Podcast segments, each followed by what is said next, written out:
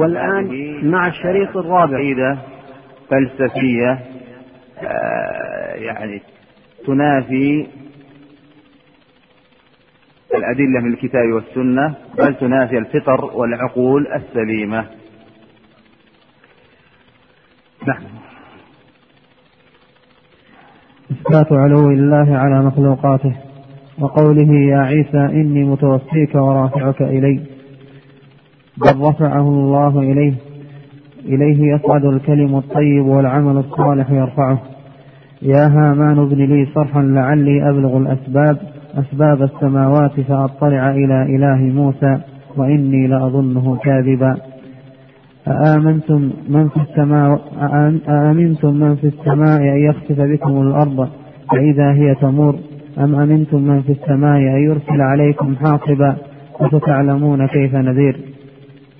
إذا هذه الآيات الخمس تدل على اتصاف الله سبحانه وتعالى بصفة العلو.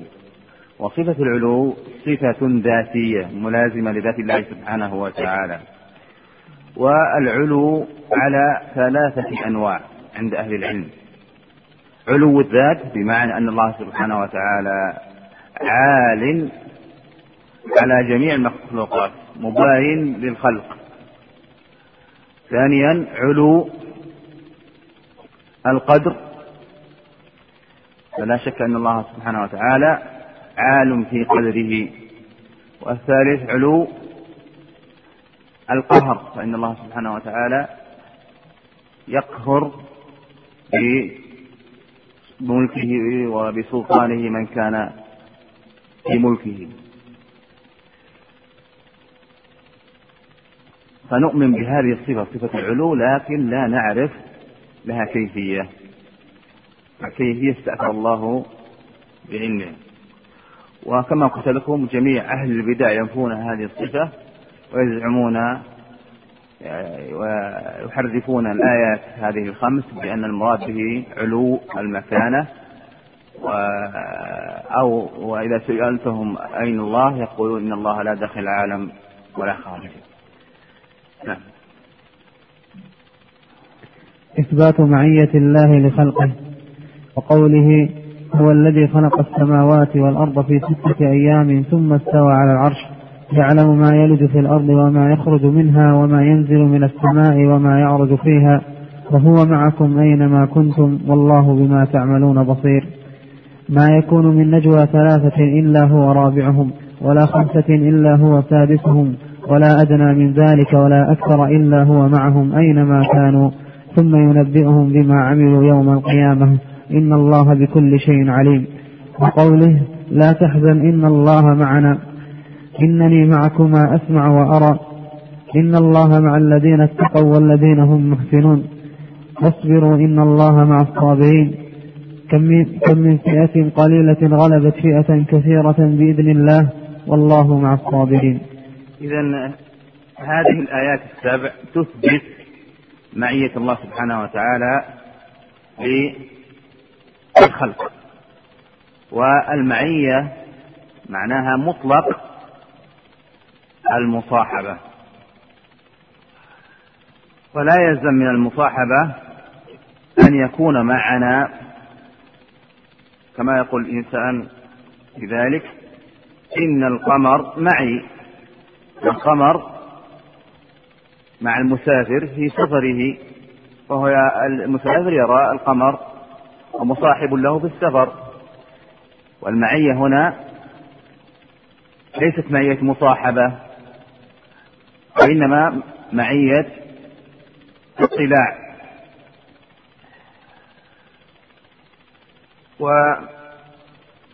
والمعية على قسمين معية عامة أي للخلق أجمعين. فالله سبحانه وتعالى معنا يرانا ويطلع على عباده لا تخفى عليه خافية.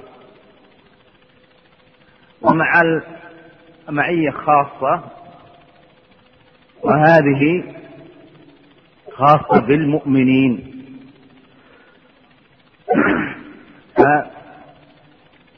من لوازمها النصر والتأييد للمؤمنين والحفظ للموحدين. فالله سبحانه وتعالى مع المحسنين ومع الصابرين ومع التوابين ومع المتطهرين ومع الصادقين نعم استمر إثبات الكلام لله تعالى وقوله ومن أصدق من الله حديثا ومن أصدق شهد حديثا.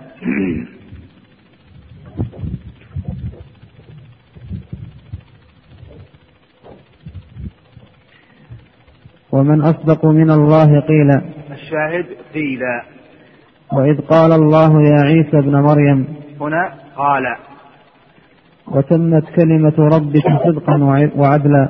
كلمة ربك. وكلم الله موسى تكليما منهم من كلم الله. ولما جاء موسى لميقاتنا وكلمه ربه وناديناه من جانب الطور الأيمن وقربناه نجيا. ناديناه فالنداء يكون بصوت وهو بكلام مسموع. وإذ نادى ربك موسى أن ائت القوم الظالمين وناداهما ربهما ألم أنهكما عن تلكما الشجرة ويوم يناديهم فيقول ماذا أجبتم المرسلين وإن أحد من المشركين استشارك فأجره حتى يسمع كلام الله وقد كان فريق هنا نستفيد أن كلام الله مسموع؟ رد على أهل الكلام الأشعر الذين يزعمون أن كلام الله لا يسمع وأن كلام الله ليس بحرف ولا بصوت فإن النداء لا يكون إلا بحرف وبصوت مسموع. نعم. وقد كان فريق منهم يسمعون كلام الله ثم يحرفونه من بعد ما عقلوه وهم يعلمون. يريدون أن يبدلوا كلام الله قل لن تتبعونا كذلكم قال الله من قبل. واتل ما أوحي إليك من كتاب ربك لا مبدل لكلماته. إن هذا القرآن يقص على بني إسرائيل أكثر الذي هم فيه يختلفون. استمر. هذا الآيات. إثبات تنزيل القرآن من الله تعالى. استمر. نعم. وقوله وهذا كتاب أنزلناه مبارك. لو أنزلنا هذا القرآن على جبل لرأيته خاشعا متصدعا من خشية الله. وإذا بدلنا آية مكان آية والله أعلم بما ينزل قالوا إنما أنت مفتر بل أكثرهم لا يعلمون. قل نزله روح القدس من ربك بالحق ليثبت الذين آمنوا وهدى وبشرى للمسلمين.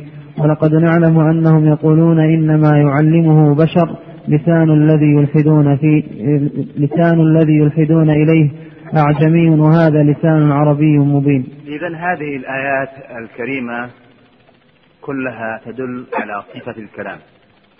وصفة الكلام صفة دلت كثيرة على إثباتها لله سبحانه وتعالى. من كتاب الله ومن سنة النبي صلى الله عليه وسلم وأجمع الصحابة والتابعون على إثبات هذه الصفة.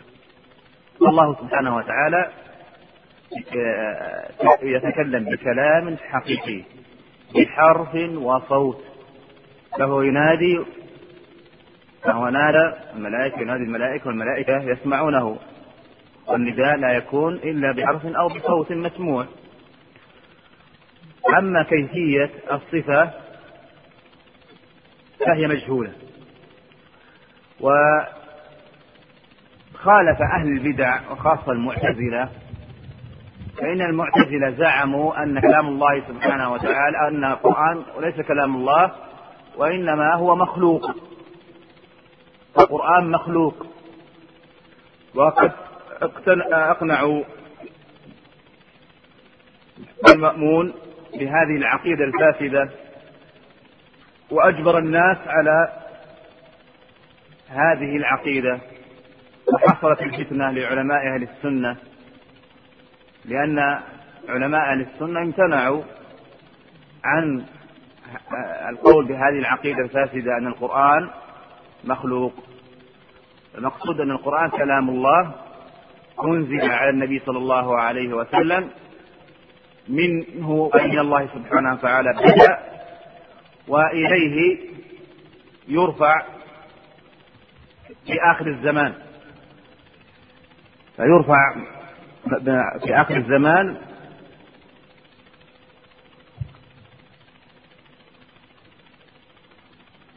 يرفعه الله سبحانه وتعالى في آخر الزمان يرفع من المصاحف ويرفع من الصدور. والفقة الثانية زعموا أن كلام الله سبحانه وتعالى هو إيش؟ كلام النفس قائم بنفس الله. والأشعرية متفقون مع المعتزلة في أن هذا القرآن هو مخلوق. القرآن لفظي هو مخلوق؟ ويزعمون أن كلام الله القائم بنفسه ليس بمخلوق.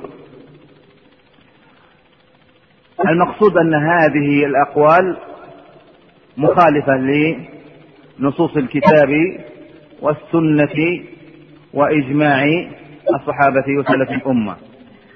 نعم. إثبات رؤية المؤمنين لربهم يوم القيامة. فمثلا الآيات السابقات فيها أن القرآن حديث وقول وكلمة وكلام ونداء وقصص وأنزل من عند الله وأن ما فيه تبديل ووصف بأنه لسان عربي. وهذه الأوصاف تدل على كلها على أنه كلام حقيقي. لا كلام النفس وتدل على أن هذا الكلام ألفاظ ومعاني أنزلت من عند الله تقرأ وتتلى. نعم. استمر وقوله وجوه يومئذ ناظرة إلى ربها ناظرة. على الأرائك ينظرون. للذين أحسنوا الحسنى وزيادة. لهم ما يشاءون فيها ولدينا مزيد. هنا فيه إثبات صفة الرؤية. الرؤية رؤية الله سبحانه وتعالى تكون في الآخرة. يراه المؤمنين. المؤمنون هم الذين يرون الله سبحانه وتعالى. يرونه في الجنة. ويرونه الموقف. وأما الكفار فلا يرونه إلا رؤية غضب وكذلك المنافقين. ولا شك أن رؤية الله سبحانه وتعالى في الجنة من ألذ النعيم. ما يرونه أهل الجنة من فوقهم أي يرونه في العلو. هم في الجنة وهو في العلو سبحانه وتعالى. فإذا رأوه تلذذوا برؤيته. نسأل الله سبحانه وتعالى أن جميعا أن نكون من المؤمنين الذين يرون الله سبحانه وتعالى في الجنة وأن لا يحرمنا الله سبحانه وتعالى من ويحجبنا من رؤيته. كلا إنهم عن ربهم يومئذ لمحجوبون وهؤلاء الكفار المنافقين المقصود أن الرؤيا ثبت في الكتاب والسنة وإجماع الصحابة وسلف الأمة. وخالف المتكلمون فنفوا الرؤية متكلمون من جهمية ومعتزلة وتبعهم بعد ذلك الروافض وتبعهم الخوارج. كلهم اتفقوا على أن الله سبحانه وتعالى لا يرى وحرفوا آيات الرؤية. أما الأشعرية المتكلمين من الأشاعرة فزعموا أن الله لا يرى في العلو.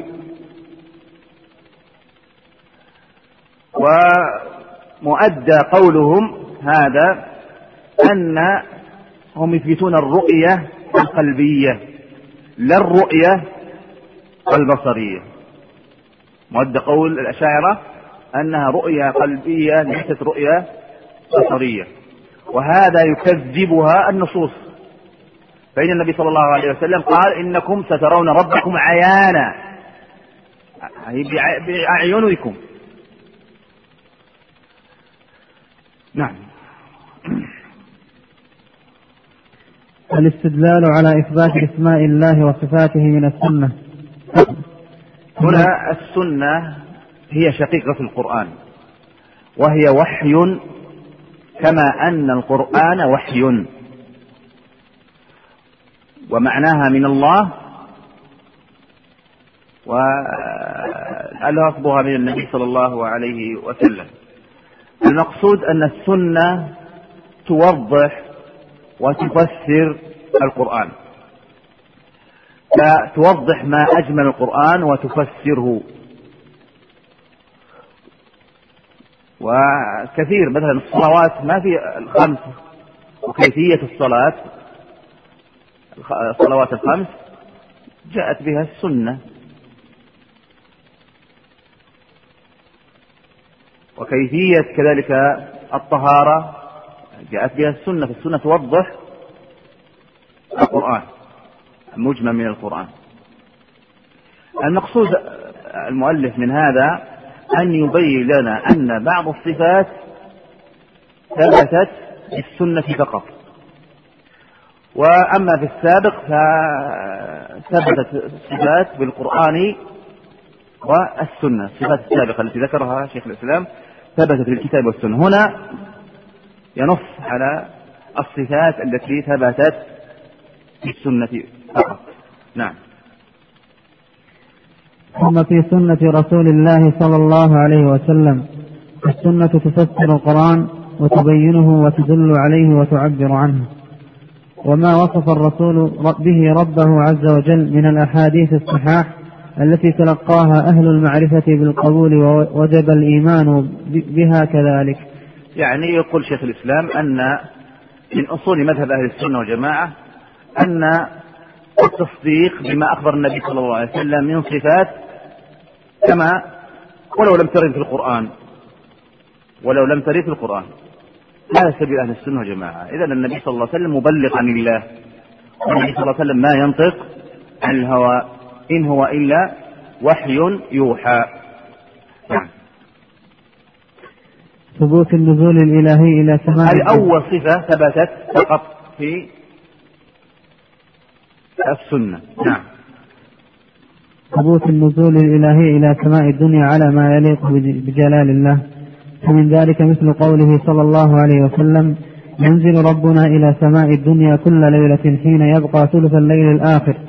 فيقول من يدعوني فأستجيب له من يسألني فأعطيه من يستغفرني من يستغفرني فأغفر له. متفق عليه. هذا الحديث من الأحاديث المتواترة.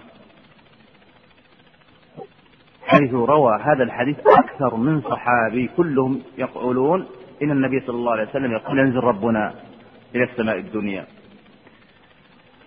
وقد أخرج بعض أهل العلم كالدار قطني أو ألف جزءا في جمع الروايات كالدار قطني في كتاب صفة النزول كتاب النزول. وابن القيم في الصواعق حيث جمع تلك الروايات في كتابه الصواعق. وابن تيمية ألف كتابا مستقلا اسم شرح حديث النزول. كذلك جمع تلك الروايات الثلاثين. المقصود أن المتواتر هو ما رواه جمع عن جمع عن جمع إلى النبي صلى الله عليه وسلم. يستحيل في حقهم الخطأ أو النسيان أو يتواطؤوا على الكذب. المقصود أن حتى الحديث الآحاد الذي يرويه واحد أو اثنان عن عن اثنين أو عن ثلاثة إلى النبي صلى الله عليه وسلم كذلك اتفقت الأمة أو علماء الأمة على تلقيه بالقبول مذهب أهل السنة والجماعة يعني الإيمان به والأخذ به سواء في الاعتقاد أو في الأحكام. بينما أهل الكلام من الأشاعرة يردون السنة الأحادية فلا يأخذون بها إيش؟ في الاعتقاد. ويأخذون بها في الأحكام. ثم السنة المتواترة عند هؤلاء أو السنة الأحادية يعرضونها على العقل. إذا وافق العقل عقولهم أخذوا به. وما لم يوافق العقل ردوه. فجعلوا العقل حكما على نصوص الشرع. المقصود أن هذه الصفة صفة النزول صفة فعلية ثبتت بالسنن المتواترة عن النبي صلى الله عليه وسلم. وورد يعني هذه الروايات أجم... يعني الرواية فيها أن الله سبحانه وتعالى ينزل في ثلث الليل الأول وفيها أن نزل الله سبحانه وتعالى في ثلثي في الثلث الأخير من آه، الليل. وقد دل على ثبوتها كما قلت لكم السنة المتواترة وإجماع الصحابة وسلف الأمة. وأما المتكلمين من الأشاعرة وغيرهم فأنكروا هذه الصفة الفعلية. وحرفوا نصوص حديث النزول إلى نزول أمر الله. ويعلم أن نزول أمر الله أن أمر الله الرد عليهم. أن أمر الله ينزل في كل وقت.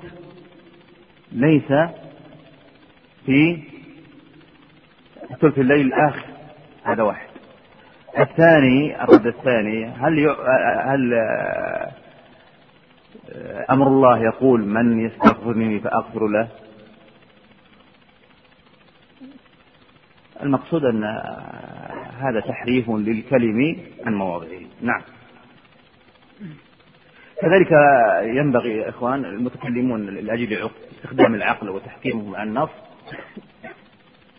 قاسوا صفة النزول لله كما نزول المخلوقين. فزعموا أنه إذا نزل خلا منه العش. وتخلو منه السماوات. وهذه لوازم باطلة. هذا باب القياس. صفة الخالق على صفة المخلوق. وقلنا بالأمس أن القياس لا يجوز في باب الاعتقاد. وأن المتكلمون هم الذين استخدموا القياس العقلي في باب الاعتقاد فكان من أسباب ابتعادهم عن الحق وانحرافهم عن الصراط المستقيم. إثبات أن الله يفرح ويضحك. وقوله صلى الله عليه وسلم لله أشد فرحا بتوبة عبده من أحدكم براحلته. الحديث. إذا هذا الحديث يثبت لله سبحانه وتعالى صفة الفرح على ما يليق بجلال الله سبحانه وتعالى. وأما الكيفية فلا آه، نعرف كيفية هذه الصفة. وأما المتكلمون كذلك قاسوا هذه الصفة على آه، صفة المخلوقين وهي الفرح. هذا قياس فاسد. فإن المخلوق الفرح يكون هو عبارة عن انفعال نفسي وانبساط وانشراح في النفس. هذا قطعا لا يكون في حق الله سبحانه وتعالى. المقصود أن جميع المتكلمين جميع المبتدعة آه، لا يثبتون صفة الفرح. نعم. وقوله صلى الله عليه وسلم يضحك الله إلى رجلين. يقتل أحدهما الآخر كلاهما يدخل الجنة متفق عليه. هنا في هذا الحديث إثبات صفة الضحك لله سبحانه وتعالى وهي من الصفات الفعلية والكيف مجهول ومعنى الحديث أن رجلا كافرا يقتل رجلا مؤمنا ثم يسلم القاتل ثم بعد ذلك يدخل يدخلان الجنة القاتل والمقتول. ثم إن الله سبحانه وتعالى يضحك لهذين الرجلين اللذين قتل أحدهما الآخر. نعم. إثبات أن الله يعجب ويضحك. وقوله عجب ربنا من قنوط عباده وقرب غيره ينظر إليكم أزلين قنطين. فيظل يضحك ويعلم أن فرجكم قريب. حديث حسن. إذا في هذا الحديث إثبات صفتي التعجب والضحك. بكيفية لا نعلم هي. ومعنى الحديث أن الله يعجب من قنوط من قنوطنا ويأسنا مع تغير أحوالنا وأنه تعالى ينظر إلينا ونحن في ضيق وقنوط ويأس وحالنا آيل إلى تغير أفضل وأحسن مما هو عليه.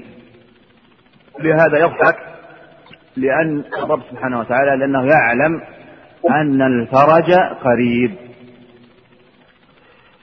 خالف المتكلم كالعادة لا يثبتون هذه الصفة يزعمون وهم قاسوا هذه الصفة على صفات المخلوقين. زعموا أن هذا يعني لو أثبتوا هذه الصفة لازم إثبات الانفعالات النفسية وهذا القياس والقياس لا يجوز في صفات الله لا يجوز أن يقاس صفة من صفات الله على صفات المخلوقين بل نثبت الصفة على المعنى اللائق بجلال الله على المعنى صفة أنها صفة كاملة لا نقص فيها ولا عيب. نعم. إثبات الرجل والقدم لله سبحانه. وقوله صلى الله عليه وسلم لا تزال جهنم يلقى فيها وهي تقول هل من مزيد حتى يضع رب العزة فيها رجله وفي رواية عليها قدمه فينزوي بعضها إلى بعض فتقول قط قط. متفق عليه. هنا في هذا الحديث إثبات صفة القدم وصفة الرجل لله سبحانه وتعالى على ما يليق به. أما الكيفية فهي مجهولة لا نعرف كيفية قدم الرب ورجل الرب سبحانه وتعالى. وخالف المتكلمون كالعادة في فزعموا أن المقصود بالحديث أن القدم أو الرجل أي طائفة من الناس يلقون في جهنم. وهذا خلاف ظاهر النص. المقصود أن صفة آه، القدم وصفة الرجل ثبتت في السنة الصحيحة وأجمع الصحابة وسلف الأمة على إثباتها فلا ينبغي آه، العدول عن النصوص إلى آراء البشر وإلى أقيسة البشر. نعم.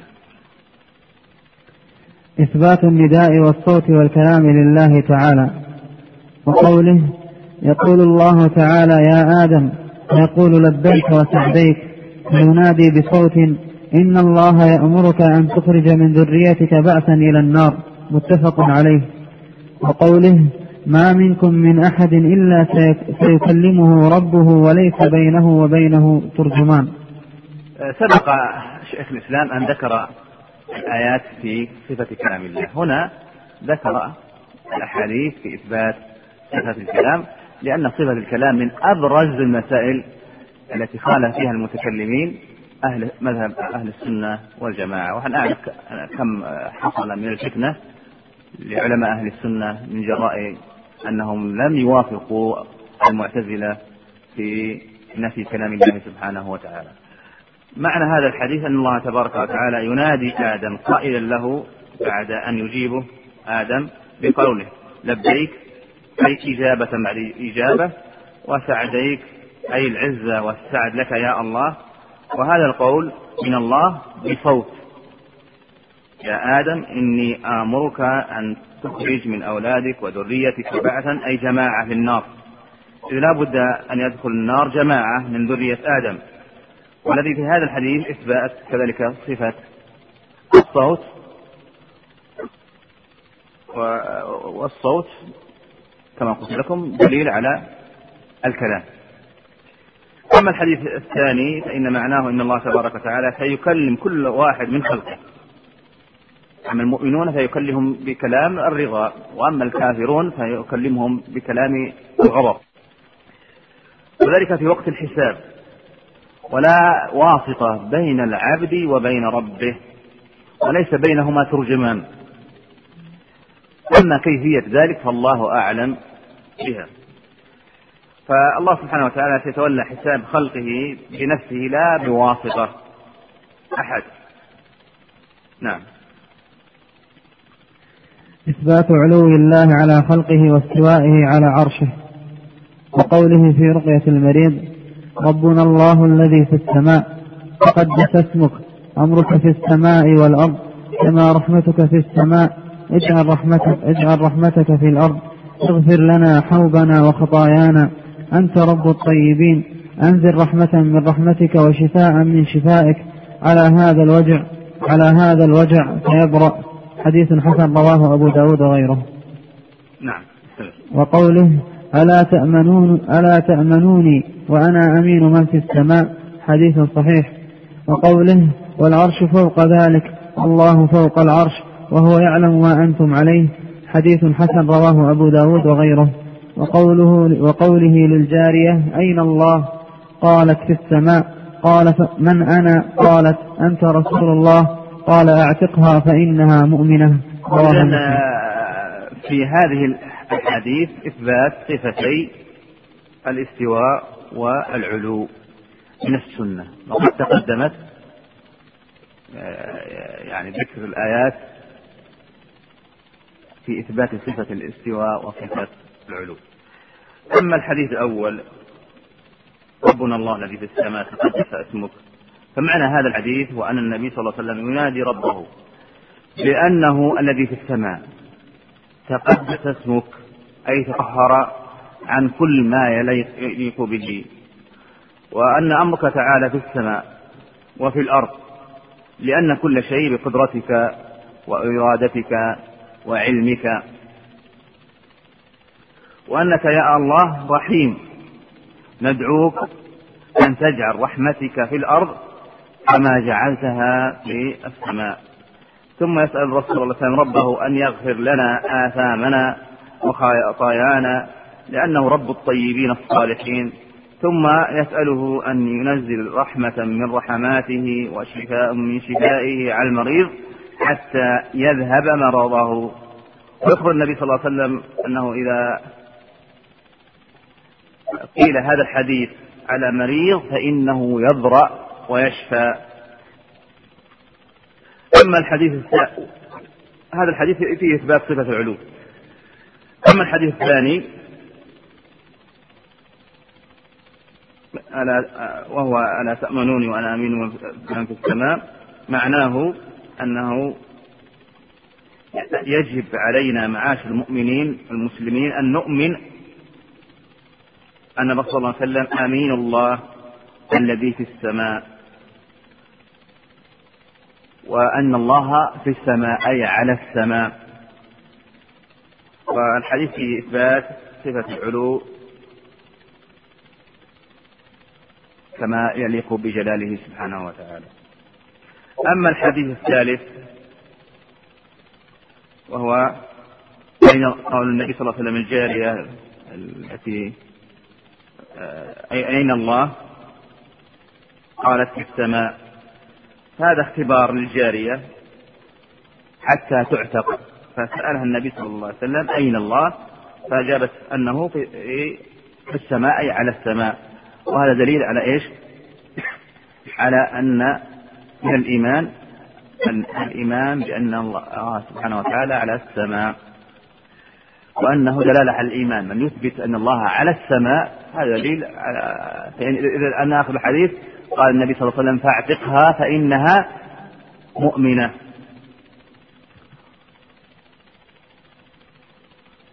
ثم سألها النبي صلى الله عليه وسلم قائلا من أنا؟ فأجابت بأنه رسول الله. ولهذا أمر النبي صلى الله عليه وسلم بعتقها وأخبر أنها مؤمنة لأنها تعتقد أن الله في السماء في على السماء وتعتقد أن الرسول رسول الله.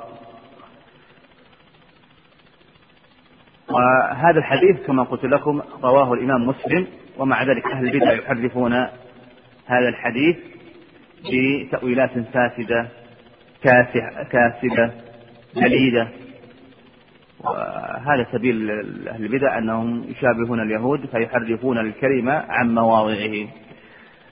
والبعض من أهل البدع يردون هذا الحديث يزعمون أنه لم يثبت عن النبي صلى الله عليه وسلم مع أنه في صحيح الإمام مسلم.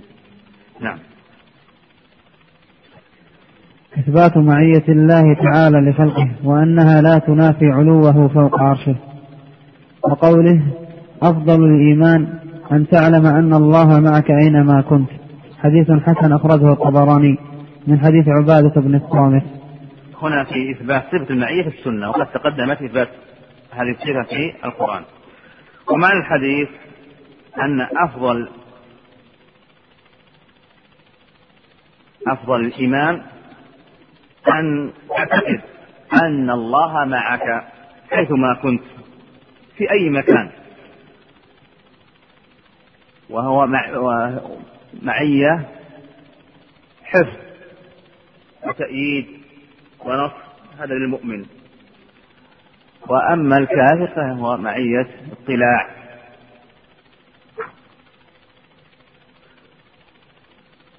وليس معنى الحديث أن الله معنا بذاته كما يقول الصوفية الحلولية. الله كما أخبر في السماء عال على خلقه. نعم. وقوله إذا قام أحدكم إلى الصلاة فلا يبصق قبل وجه وجهه فإن الله قبل وجهه ولا عن يمينه ولكن عن يساره أو تحت قدمه. متفق عليه. وقوله اللهم رب السماوات السبع ورب العرش العظيم ربنا ورب كل, كل شيء ورب كل شيء فالق الحب والنوى منزل التوراة والإنجيل والقرآن.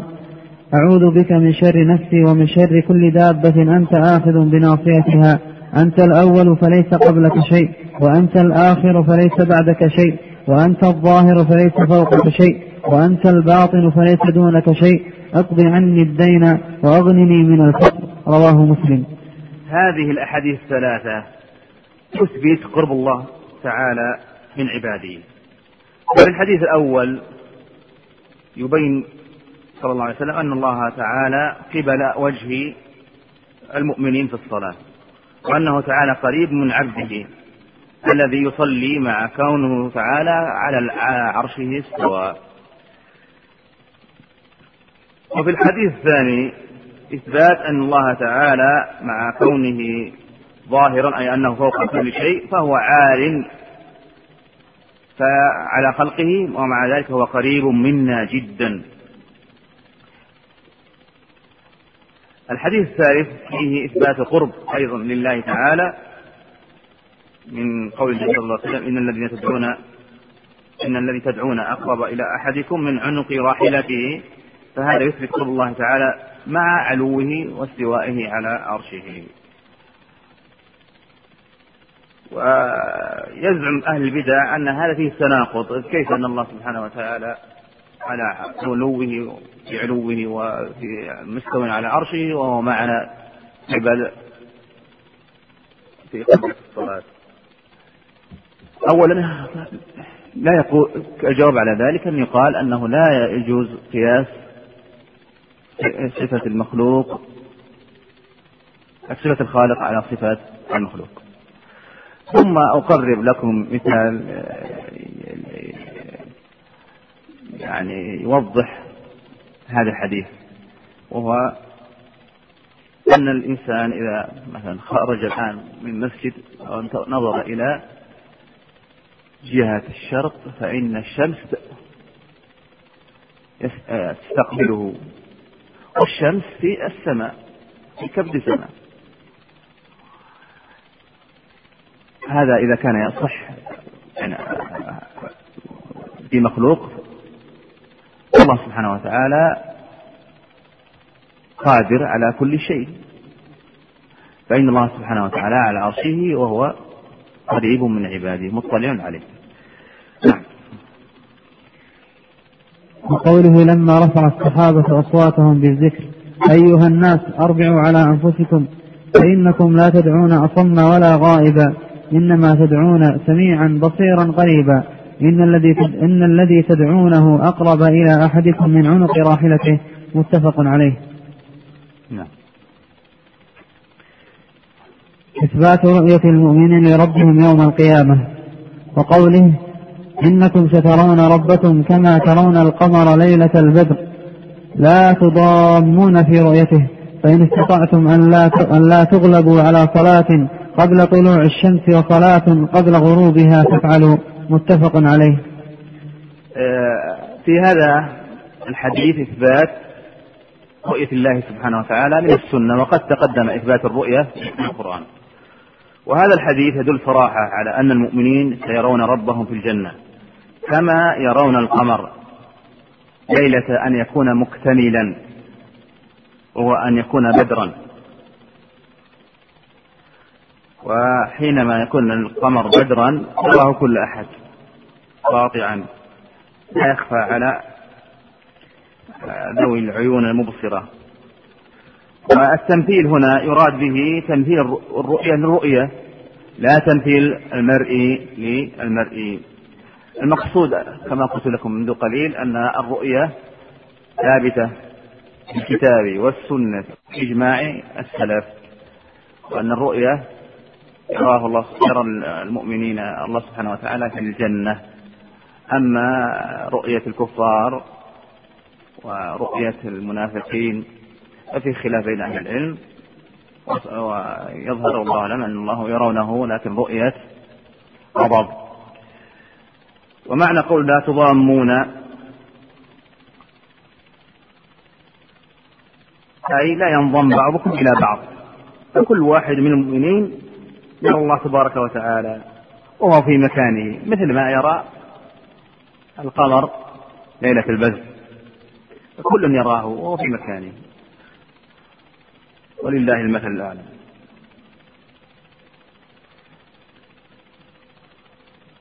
طيب استمر.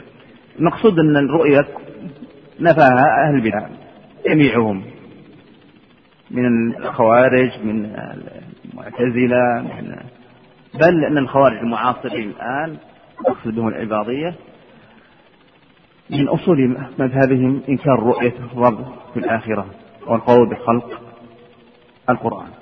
نعم أستاذ. موقف أهل السنة موقف, موقف أهل السنة من هذه الأحاديث التي فيها إثبات الصفات الربانية.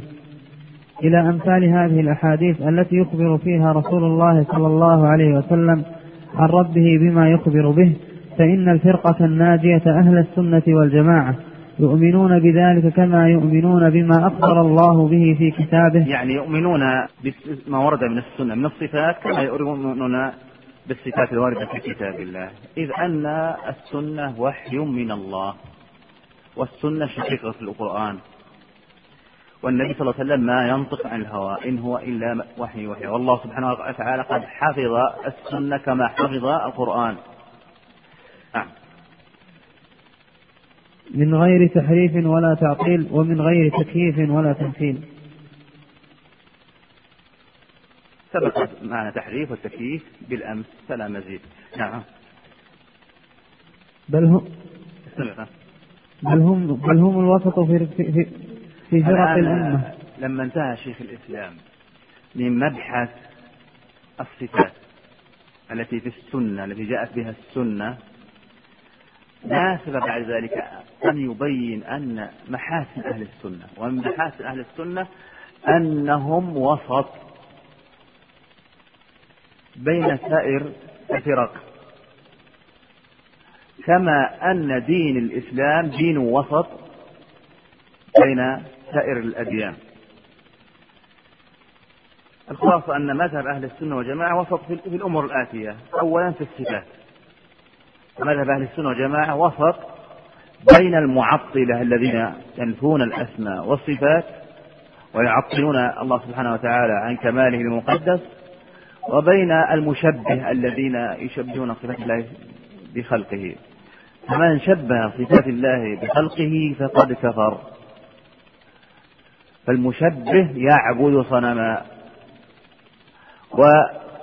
والمعطل يعبد عدما. المسألة الثانية ضربها شيخ الإسلام في بيان وسط أهل السنة والجماعة في باب القدر في باب الأفعال, الأفعال المخلوقين. فإن أهل السنة وسط بين الجبرية الجبرية هم الذين يزعمون ويدعون أن العبد مجبور على أفعاله لا إرادة له ولا اختيار له ولا مشيئة له بل هو بمنزلة الريشة في مهب الريح أو الأشجار في مهب الريح لا إرادة الأشجار حينما تهب الريح في التحريك. فهؤلاء الجبرية غلوا في إثبات قدرة الرب سبحانه وتعالى ونفوا قدرة العبد. والجبرية هم الجهمية. والجهم بن صفوان أو الجهمية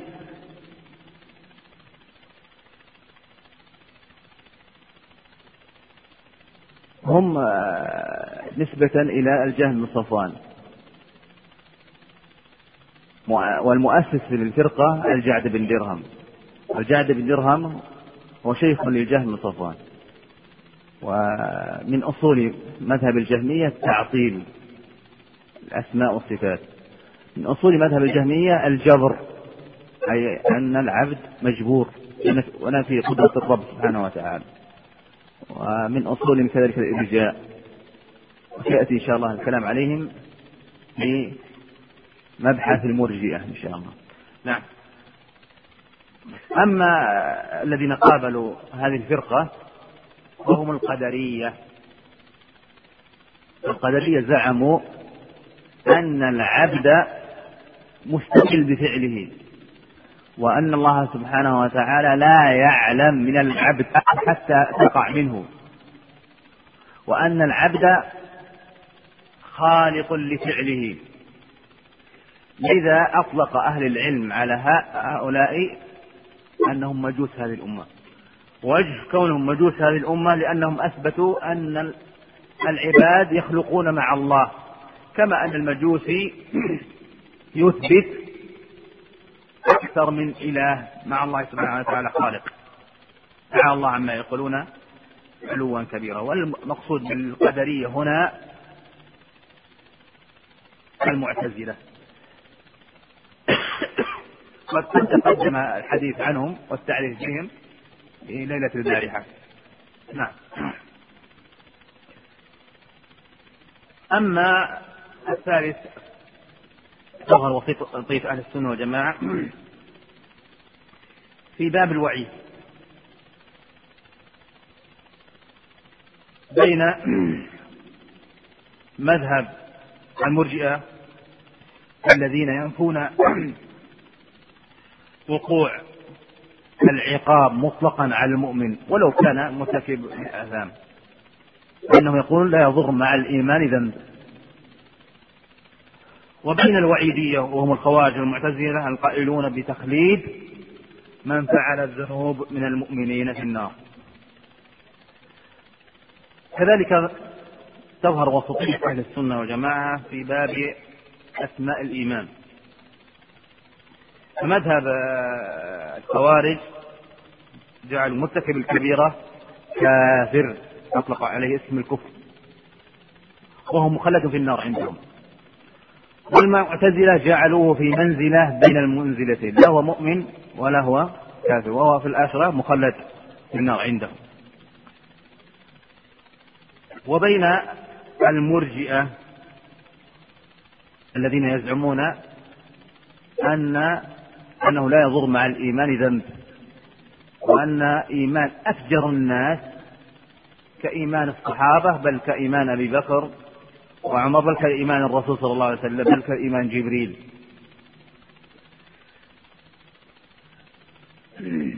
نعم. وكذلك أهل السنة والجماعة وسط في صحابة الرسول صلى الله عليه وسلم. بين الرافضة الذين غلوا في علي وفي أبناء الحسين.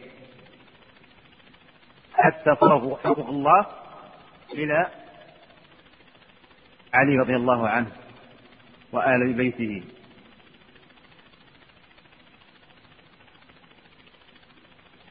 وغلوا فيهم حتى عبدوهم. فيزعمون أن الإمام يعلم الغيب وأنه يعرف ما كان وما سوف يكون. و قابلهم الخوارج الذين كفروا أصحاب النبي صلى الله عليه وسلم خاصة عثمان وعلي ومن كان معهما. كذلك أهل السنة وسط في بقية مسائل الاعتقاد نعم استمر. بل هم الوسط في فرق الأمة كما أن الأمة هي الوسط في, في الأمم. فهم وسط في باب صفات الله سبحانه وتعالى بين أهل التعطيل الجهمية وأهل التمثيل المشبهة. ذكرنا أمس معنى التعطيل أن التعطيل معناه في, الغلو في اللغة الخلو والترك والهجر ومعناه في الاصطلاح نفي الأسماء والصفات أو نفي بعضها. وإنكار قيامها بذات الله سبحانه وتعالى والتعطيل على مراتب أول مرتبة الأولى يعني تعطيل الصفات. والأنواع التعطيل سبق أن ذكرناها بالأمس لكن مراتب التعطيل على أربعة مراتب. أولا نفي الصفات الثبوتية وصفات السلبية. يعني هؤلاء الغلاة الفلاسفة والباطنية يقولون لا أثبت الصفات الثبوتية التي وردت في القرآن والسنة ولا أنفي الصفات التي نفاها الله عن نفسه ونفاها عن الرسول صلى الله عليه وسلم. الثاني الجهمية الذين زعموا أنهم لا يؤمنون بالأسماء والصفات لكن يثبتون الصفات السلبية صفات النفي. فما عندهم إلا صفات نفي وأن الصفات الثبوتية ليس عندهم صفات ثبوتية. الثالثة المرتبة الثالثة من يثبت الأسماء وينفي الصفات الواردة في الكتاب والسنة وهذا ما عليه المعتزلة. المرتبة الرابعة من مراتب التعطيل هم من يثبت الأسماء الحسنى ويثبت سبع من الصفات وينفي بقية الصفات. هم الأشاعرة والماتريديين نعم. أما مراتب الإرجاء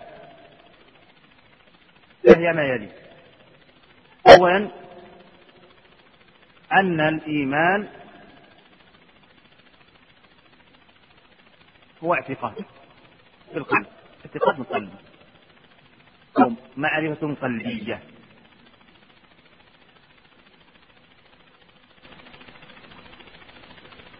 طيب نقف ها هنا. نسأل الله سبحانه وتعالى أن يزيدنا وإياكم علما وتقوى والصلاح أقول قولي هذا وأستغفر الله لي ولكم صلى الله وسلم وبارك على نبينا محمد وعلى آله وصحبه أجمعين. بسم الله الرحمن الرحيم. الحمد لله رب العالمين والصلاة والسلام على أشرف الأنبياء والمرسلين نبينا محمد وعلى آله وصحبه أجمعين. قال شيخ الإسلام ابن تيمية رحمه الله تعالى بل هم الوسط في فرق الأمة كما أن الأمة هي الوسط في الأمم فهم وسط في باب صفات الله سبحانه وتعالى بين أهل التعطيل الجهمية وأهل التمثيل المشبهة. إذا أهل التعطيل سبقا عرفنا التعطيل بأن معناه الخلو والترك والهجر وأما معناه في الاصطلاح فهو إنكار أي نفي الأسماء والصفات أو نفي بعضها وإنكار قيامها بذات الله سبحانه وتعالى. والتعطيل ذكرنا أنه أربعة مراتب. أولا نفي الصفات الثبوتية والسلبية هذا عليه الفلاسفة. ثانيا نفي الصفات الثبوتية مع الأسماء والصفات والاقتصار على الصفات السلبية هذا ما عليه الجهمية. الثالث الإيمان بالأسماء الحسنى ونفي الصفات التي وردت في الكتاب والسنة وهذا ما عليه المعتزلة. الرابع إثبات الأسماء الحسنى كإثبات سبع من الصفات ونفي بقية الصفات الواردة في الكتاب والسنة وهذا ما عليه أهل الكلام من الأشاعرة والماتريدية المقصود أن أهل السنة وسط بين أهل التعطيل بين أهل التشبيه والتشبيه في اللغة المساواة. ومعناه في الاصطلاح مساواة غير الله بالله في صفاته. وحكم التشبيه كفر. من شبه الله بخلقه فقد كفر. وفرق التشبيه في القديم أوائل الرافضة مثل الهشامية نسبة إلى هشام بن الحكم والداودية نسبة إلى داود الجواهري. هذا في الرافضة. أما في أهل السنة فلم يقل بالتشبيه إلا فرقة واحدة ألا وهي الكرامية. والكرامية نسبة إلى محمد بن سعيد بن كرام كان فقيها على مذهب أبي حنيفة لكنه فارق أصول أهل السنة والجماعة وقال بتشبيه الله سبحانه وتعالى وصفاته بصفات خلقه وسياتي الحديث عنه مفصلا إن شاء الله بعد الصلاة حين الحديث على المرجئة. إذا عرفنا حكم التشبيه وحكم التعطيل. التعطيل كذلك حرام. منه ما يكون كفرا وهو تعطيل الله سبحانه وتعالى عن الصفات الثبوتية وتعطيله عن أسمائه وصفاته. كما عليه الغلاة المعطلة فهذا كفر. أما التعطيل الجزئي وهو تعطيل بعض الصفات فهذا ليس بكفر حكمه لأن من قال به كان عن شبهة وكان عن تأويل أراد التنزيه ووقع في الإنكار في إنكار الصفات. أقرأ العبارة مرة أخرى. فهم وسط في باب صفات الله سبحانه وتعالى بين أهل التعطيل الجهمية وأهل التشبيه المشبهة الجهمية نسبة إلى الجهم بن صفوان وهذا هو تلميذ الجعد بن درهم مؤسس الفرقة فرقة التعطيل. والتعطيل وتعطيل الله سبحانه وتعالى عن أسمائه وصفاته أخذ عن اليهود. فإن الجعد بن درهم مؤسس الفرقة الأول كان يجالس اليهود ويأخذ عنهم بعض أقوالهم واعتقاداتهم مما أخذ تعطيل الله سبحانه وتعالى الأسماء والصفات أخذها الجعد عن آه، إبان أو عن طالوت عن إبان اللبيد الساحر الذي سحر النبي صلى الله عليه وسلم. هؤلاء هم اليهود. سلسلة يهودية. وقد ذكرت هنا سبق أن من أسباب افتراق هذه الأمة تأثير تأثيرات خارجية وتأثيرات داخلية فمن ضمن التأثيرات الخارجية تأثير اليهود. أسهموا في تأسيس فرقة التعطيل وأسهموا كذلك في تأسيس فرقة السبعية الغلاة. في علي وفي رضي الله عنه وفي آل بيته. وكذلك النصارى لهم تأثير في وكانوا أسهموا في تأسيس فرقة القدرية وكذلك فرقة التشبيه المشبهة. نعم اقرأ. وهم وسط في باب أفعال الله بين الجبرية والقدرية وغيره. المقصود بأفعال الله هنا القدر. قدرة الله سبحانه وتعالى وأفعاله. فأهل السنة والجماعة وسط بين طائفتين. الطائفة الأولى الغلاة في إثبات قدرة الرب سبحانه وتعالى وإنكار قدرة العبد.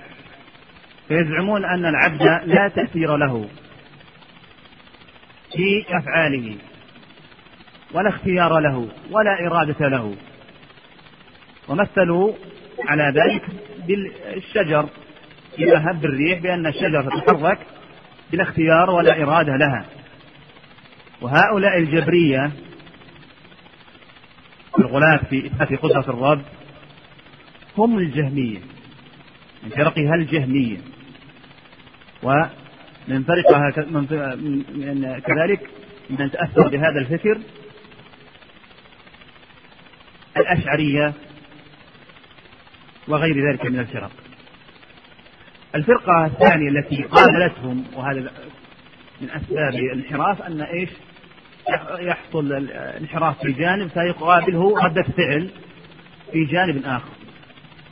يعني يغلبون في شيء فيأتي أحد يرد عليهم فيأتي بشيء مغاير له ولا يلتزمون بالسنة. وهم الغلاة في إثبات قدرة العبد ونفي قدرة الرب سبحانه وتعالى على أفعال العباد. هؤلاء يسمون القدرية. ومن فرقهم المعتزلة. إذا أطلق أهل العلم على من يقول بهذه المقالة بأنهم مجوس هذه الأمة. ووجه كونهم مجوس مجوس هذه الأمة أن المجوس يثبتون أكثر من الرب وأما القدرية هؤلاء لقولهم بأن العبد يخلق فعل نفسه وأن الله سبحانه وتعالى لا يعلم ما يفعله العبد حتى يقع منه الفعل فقد جعلوا العبد يخلق فعل نفسه فأثبتوا أكثر من خالق مع الله سبحانه وتعالى كما أن المجوس أثبتوا أكثر من خالق وهناك آثار صحيحة عن السلف وآثار عن حديث النبي صلى الله عليه وسلم لكن لم تثبت في كون هذه الفرقة أنها أم مجوس هذه الأمة. يقرأ العبارة مرة أخرى.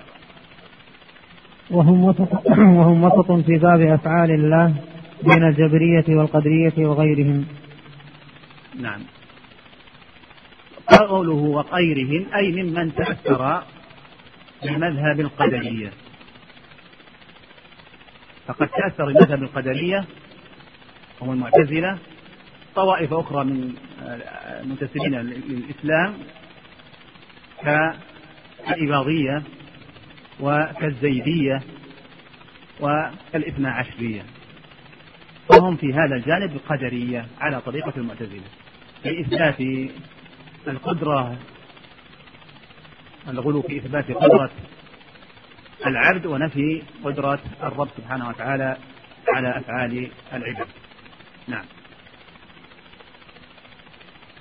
وفي باب وعيد الله بين المرجئة والوعيدية من القدرية وغيرهم. الوعيد هو الحكم أو ما جاء فيه وعيد من الله سبحانه وتعالى. إما بخروج من الإسلام مثلا أو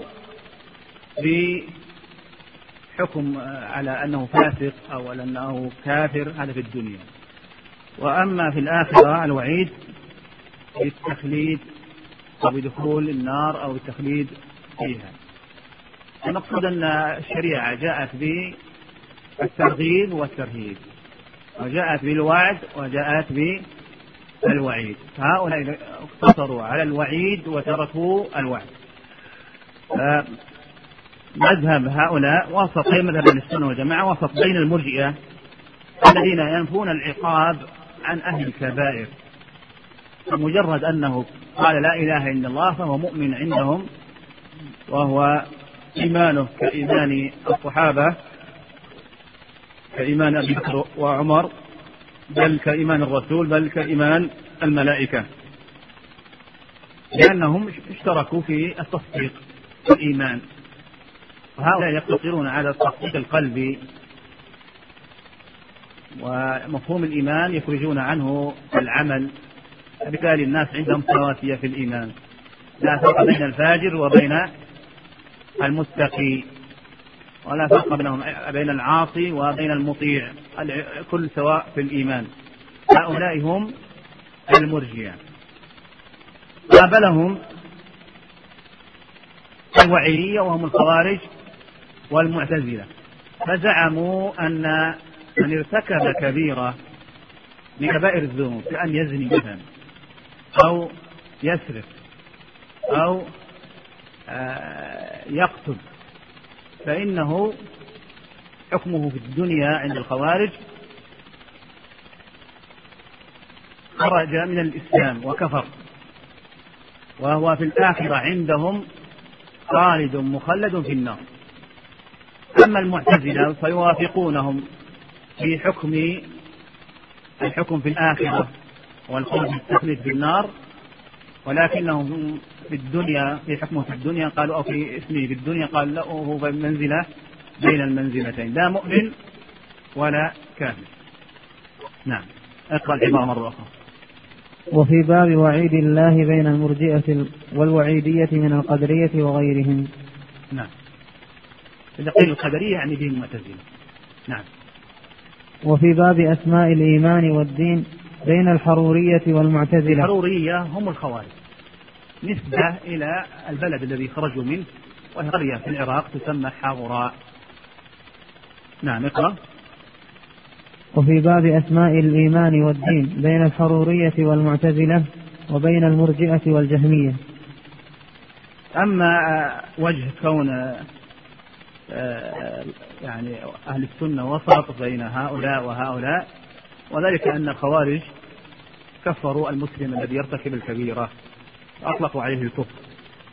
وأما المرجئة فلا يطلقون على الكفر على المسلم مهما ارتكب من الذنوب والخطايا والنواقض الإيمان ونواقض الإسلام ما دام أنه مصدقا ويقول لا إله إلا الله.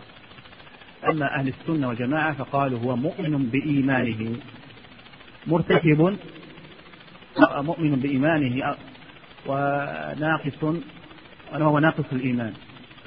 فاسق بكبيرته. مؤمن بإيمانه فاسق بكبيرته.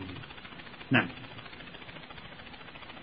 وفي باب أصحاب رسول الله صلى الله عليه وسلم بين في باب الصحابة. معروف أن من أصول مذهب أهل السنة والجماعة من أصولهم محبة أصحاب النبي صلى الله عليه وسلم وإنزالهم منزلتهم وأن أفضلهم أبو بكر ثم عمر ثم عثمان ثم علي رضي الله عنهم وأن ما وقع بينهم من خلاف فهو فهم مأجورون المجتهد الذي يصيب يعني يوافق الحق له أجران والمخطئ له أجر واحد. وأن خلافاتهم نشأت عن اجتهاد. فينبغي الإنسان أن ينزلهم منزلتهم ويقوم بحقهم هذا مذهب السنة والجماعة. خالف في ذلك الرافضة حيث أنهم كفروا أصحاب محمد صلى الله عليه وسلم ما عدا خمسة. والرافضة قيل عنهم رافضة لرفضهم خلافة الشيخين أبي بكر وعمر. وقيل لرفضهم زيد بن علي فإنهم جاءوا إلى زيد بن علي وأرادوا أن يلتحقوا ب تحت يعني إمرته فعند ذلك اشترطوا عليه أن يكفر ويسب أبا بكر وعمر. فقال زيد بن علي هما وزيرا جدي. فتركوه. وقال رفضتموني رفضتموني. فالرافضة تطلق على فرق عليلية منهم الغلاة الإسماعيلية والبهرة والدروز والعلويين النصيريين. هؤلاء غلاة غلاة الرافضة. ومنهم دون ذلك في الغلو كالاثنا عشرية المسمى بالجعفرية. ومنهم القريب إلى مذهب أهل السنة وهم الزيدية. هؤلاء كل هؤلاء الفرق يطلق عليهم رافضة وكل يجمعهم آه، الغلو في علي رضي الله عنه وفي آل بيت النبي صلى الله عليه وسلم والزعم أن علي أحق بهذا الأمر من أبي بكر وعمر. لكن الزيدية أحسن حالا لأنهم لا يسبون أبو بكر وعمر ويعتقدون صحة خلافة أبي بكر وعمر لكن يرون أن الأولى والأحق بذلك هو علي بن أبي طالب. نعم. والروافض في في يعني كذلك في الاعتقادات هم على طريقة المعتزلة سواء في التوحيد فهم معطلة للأسماء مثبتة للأسماء معطلة للصفات وهم في باب القدر قدرية. وفي باب الإيمان على طريقة آه، كذلك الوعيدية. نعم. وفي باب أصحاب رسول الله صلى الله عليه وسلم بين الرافضة والخوارج. الخوارج كفروا علي. سبق الحديث عن الخوارج أصولهم ومذهبهم. المقصود أن الخوارج كفروا علي رضي الله عنه ومن كان معه وكفروا معاوية ومن كان معه وكفروا عثمان رضي الله عنهم جميعا. والخوارج آه، يعني يعني قبلوا الرافضة. الرافضة تغلو في علي وفي آل بيت النبي صلى الله عليه وسلم والخوارج آه، يعني يكفرون علي. وأهل السنة وسط هم يحبون آل بيت النبي صلى الله عليه وسلم يحبون علي رضي الله عنه. وينزلونه منزلته ويحبون كذلك أصحاب النبي صلى الله عليه وسلم ولا يكفرون أحدا منهم. نعم. قال شيخ الإسلام فصل. وقد دخل فيما ذكرناه من الإيمان بالله الإيمان بما أخبر الله به في كتابه وتواتر عن رسوله وأجمع عليه سلف الأمة من أنه سبحانه فوق سماواته على عرشه. فوق سماواته إثبات العلو. الله سبحانه وتعالى فوق سماواته بائن من خلقه. نعم. من أنه سبحانه فوق سماواته على عرشه علي على خلقه وهو سبحانه معهم أينما كانوا. إخوان أن الشيخ الإسلام دائما يكرر هذه القضايا الثلاث. قضية العلو والاستواء ذكرها في أول شيء نبحث الأدلة من القرآن والسنة على الصفات. ثم بعد ذلك ذكرها في مبحث الأحاديث الدالة على الأسماء والصفات ثم ذكرها في هذا الموضوع. كررها ثلاث مرات. كذلك كرر معها كذلك المعية وكرر كذلك القرآن بأنه كلام الله وليس بمخلوق. لماذا؟ لماذا شيخ الإسلام كرر هذه المسائل العقدية أو هذه الأصول أو هذه الصفات لماذا شيخ الإسلام يكررها. ولم يكرر بقية الصفات. ذكر مثلا في مبحث الأسماء والصفات أكثر من 20 صفة تقريبا. لماذا شيخ الإسلام يكرر في كذا مرة؟ لأنه كان إيش؟ نعم. نعم.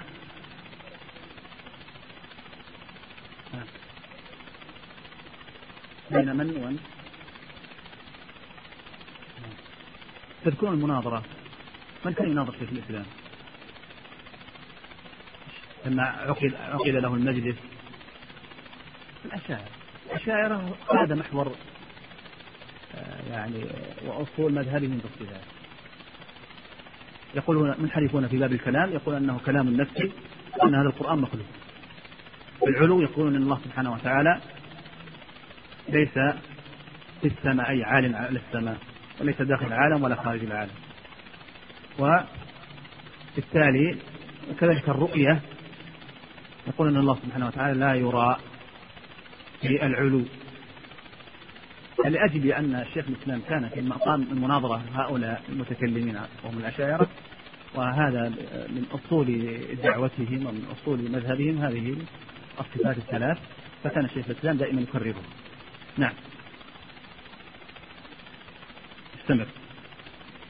وهو سبحانه معهم أينما كانوا يعلم ما هم عاملون كما جمع بين ذلك في قوله هو الذي خلق السماوات والأرض في ستة أيام ثم استوى على العرش يعلم ما يلج في الأرض وما يخرج منها وما ينزل من السماء وما يعرج فيها وهو معكم أينما كنتم والله بما تعملون بصير. وليس معنى قوله وهو معكم أنه مختلط بالخلق فإن هذا لا تجيبه اللغة وهو خلاف ما أجمع عليه سلف الأمة وخلاف ما فطر الله عليه الخلق. بل القمر آية من آيات الله من أصغر مخلوقاته وهو موضوع في السماء وهو مع المسافر وغير المسافر أينما كان. وهو سبحانه فوق عرشه رقيب على خلقه مهيمن عليهم مطلع عليهم إلى غير ذلك من معاني ربوبيته. إذا في هذا النص شيخ الإسلام رحمه الله تعالى يتكلم عن صفة العلو وصفة الاستواء وصفة المعية. وذلك لأن المتكلمين في زمانه كانوا محور آه، نقاشهم ومحور آه، دعوتهم على هذه القضايا ولاختلاطهم في وبعدهم عن الحق فكان شيخ الإسلام يقرر هذه الصفات وقد تقدم الكلام في الحديث عنها وخاصة صفة المعية وذكرنا فيما سبق أن المعية قسمان معية عامة ومعية خاصة وأن الله سبحانه وتعالى على عرشه وهو مع الخلق مطلع عليهم لا تخفى عليه خافية. وهو مع المؤمنين المعية الخاصة بتأييده وحفظه ونصرته لهم. سبحانه وتعالى. نعم. قال وكل هذا الكلام الذي وكل هذا الكلام الذي ذكره الله من أنه فوق العرش وأنه معنا حق على حقيقته. لا يحتاج إلى تحريف. يعني قوله حق على حقيقته رد على من؟ من قال أن العلو علو معنوي ليس علوا حسيا هم المتكلمون. قالوا إن العلو أي علو المكانة. الله مكانته عالية. لا يحتاج إلى تحريف ولكن يصان عن الظنون الكاذبة. مثل أن يظن أن ظاهر قوله في السماء أن السماء تقله أو أو تظله وهذا باطل بإجماع أهل العلم والإيمان. شبهات المتكلمين هذه الشبهة. يقولون إذا أثبتنا أن الله سبحانه وتعالى في العلو لازم أن تحد أن يكون محاطا بالأمكنة. وهذه شبهة مبنية على قياس الخالق على المخلوق. فإن الله سبحانه وتعالى لا تحويه الأمكنة ولا تحويه الجهات فهو عالم بائن من خلقه. نعم. فإن الله قد وسع كرسيه السماوات والأرض وهو الذي يمسك السماوات والأرض أن تزولا ويمسك السماء أن تقع على الأرض إلا بإذنه ومن آياته أن تقوم السماء والأرض بأمره. قال رحمه الله فصل. وقد دخل في ذلك الإيمان بأنه قريب مجيب كما جمع بين ذلك في قوله وإذا سألك عبادي عني فإني قريب يجيب دعوة الدام يبين أن من فروع الإيمان قرب الله تعالى منا ولذا فهو سبحانه وتعالى يجيب من دعاه وسأله. وقد جمع الله سبحانه وتعالى بين هذين الوصفين. وهو كونه قريبا منا أو كونه يجيب دعوة الداعي إذا دعاه في قول الله تبارك وتعالى وإذا سألك عبادي عني فإني قريب أجيب دعوة الداعي إذا دعان. وفي الحديث الذي دل على هذا القرب قول النبي صلى الله عليه وسلم إن الذي تدعونه أقرب إلى أحد إلى أحدكم من من عنق راح ولكن قرب الله تعالى ليس قربنا يستلزم القرب من المكان فإن قربه تعالى لا آه، يعني آه، قربا لا يشبه قرب المخلوقين. ولا نخوض في هذه الصفة ولا نقيس صفات الله سبحانه وتعالى في صفات خلقه. نعم. وقوله صلى الله عليه وسلم إن الذي تدعونه أقرب إلى أحدكم من عنق راحلته وما ذكر في الكتاب والسنة من قربه ومعيته لا ينافي ما ذكر من علوه وفوقيته فإنه سبحانه ليس كمثله شيء في جميع نعوته وهو علي في دنوه قريب في علوه. بعد ذلك انتقل شيخ الإسلام مرة أخرى يكرر أن القرآن كلام الله منزل على النبي صلى الله عليه وسلم وأنه غير مخلوق. فيقول فصل ومن الإيمان بالله وكتبه الإيمان بأن القرآن كلام الله منزل غير مخلوق منه بدأ وإليه يعود. منه بدأ أي بدأ من الله أي تكلم الله به وسمعه جبريل وبلغه جبريل النبي صلى الله عليه وسلم. نعم. وأن الله تكلم به حقيقة وأن هذا القرآن الذي أنزله على محمد صلى الله عليه وسلم هو كلام الله حقيقة لا كلام غيره. كلام الله حقيقة. يرد على من قال إنه كلام بالمعنى وهم الكلابية والأشعرية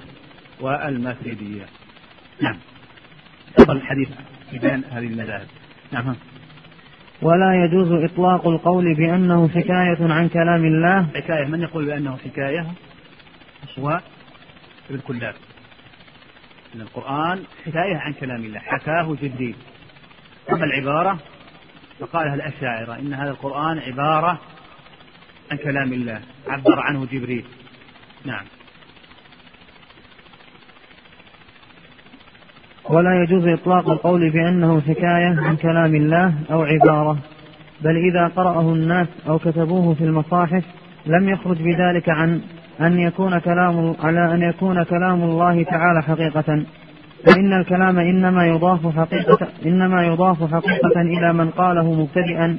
لا. الكلام يضاف إلى من قاله ابتداء وأنشأه. لا من بلغه. يعني فرضا إذا قال قائل كلاما الآن أنشأ كلاما. فبلغ أحدكم يقول أن فلان قال هذه المقالة أو ذكر هذه المقالة. هل تنسب إلى المنشئ أو تنسب إلى المبلغ؟ إلى المنشئ. وكل هذا كلام في الرد على الكلابية والأشاعرة. نعم. فإن الكلام إنما يضاف حقيقة إلى من قاله مبتدئا لا إلى من قاله مبلغا مؤديا. وهو كلام الله حروفه ومعانيه. لأن كلام الله سبحانه وتعالى هو بحروفه ومعانيه. لا بالمعاني كما يقول من قاله من البدع ولا بالحروف كما يقوله السالمية.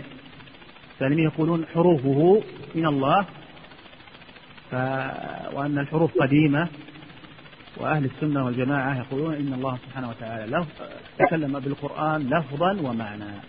والكلابية يقولون إن الله سبحانه وتعالى تكلم بالمعنى دون اللفظ. نعم. ليس كلام الله الحروف دون المعاني. ولا المعاني دون الحروف. نعم. قال فصل قد دخل أيضا فيما ذكرناه من الإيمان به وبكتبه وبملائكته وبرسله. الإيمان بأن المؤمنين يرونه يوم القيامة. ونكرر هذه المسألة ثلاث مرات.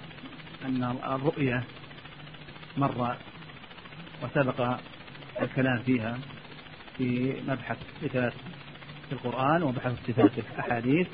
هنا يكررها مرة أخرى للرد على الأشاعرة الذين يزعمون أن الرؤية هي رؤية قلبية وليست رؤية عينية. نعم.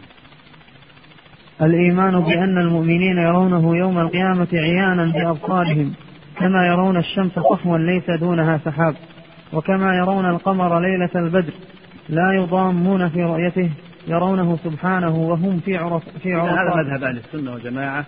أن الله سبحانه وتعالى سيراه المؤمنون بأعينهم وبأبصارهم وأن هذا من الإيمان وأن المكذب بوقوع الرؤية مكذب للقرآن. أن المكذب بوقوع الرؤية مكذب بالقرآن والسنة ومن كذب بالقرآن والسنة فقد كفر. لكن لا يحكم على بعينه الذي ينكر الرؤية بعينه أنه كافر لكن يقال أن هذه المقالة كفرية لأنها تتضمن إنكار كلام الله وإنكار كلام الرسول صلى الله عليه وسلم. لكن لا يحكم على بعينه حتى يقام عليه الحجة ويوضح له المحجة. نعم. المقصود أن الرؤية في الآخرة إما أن تكون عامة وإما أن تكون خاصة.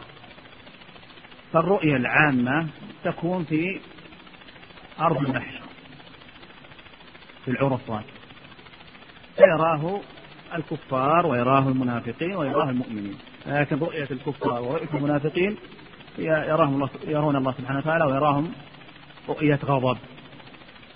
الرؤية الخاصة هي رؤية المؤمنين ولا يكون ذلك في الجنة. ورؤية الله سبحانه وتعالى هي أعلى النعيم. وأهل الجنة يرونهم من فوقه من فوقهم. يرون الله سبحانه وتعالى من فوق. وهم في الجنة وهذه لا تكون إلا للمؤمنين. نعم. يرونه سبحانه وهم في عرصات القيامة ثم يرونه بعد دخول الجنة كما يشاء الله. نعم. قال رحمه الله فصل ومن الإيمان باليوم الآخر الإيمان بكل ما أخبر به النبي صلى الله عليه وسلم مما يكون بعد الموت يؤمنون بفتنة القبر. وبعذاب القبر. انتقل شيخ الإسلام الآن في بيان اليوم الآخر والقيامة. والآن يتحدث عن القيامة الصغرى والقيامة الصغرى هي التي تكون في القبر وهي فتنة القبر.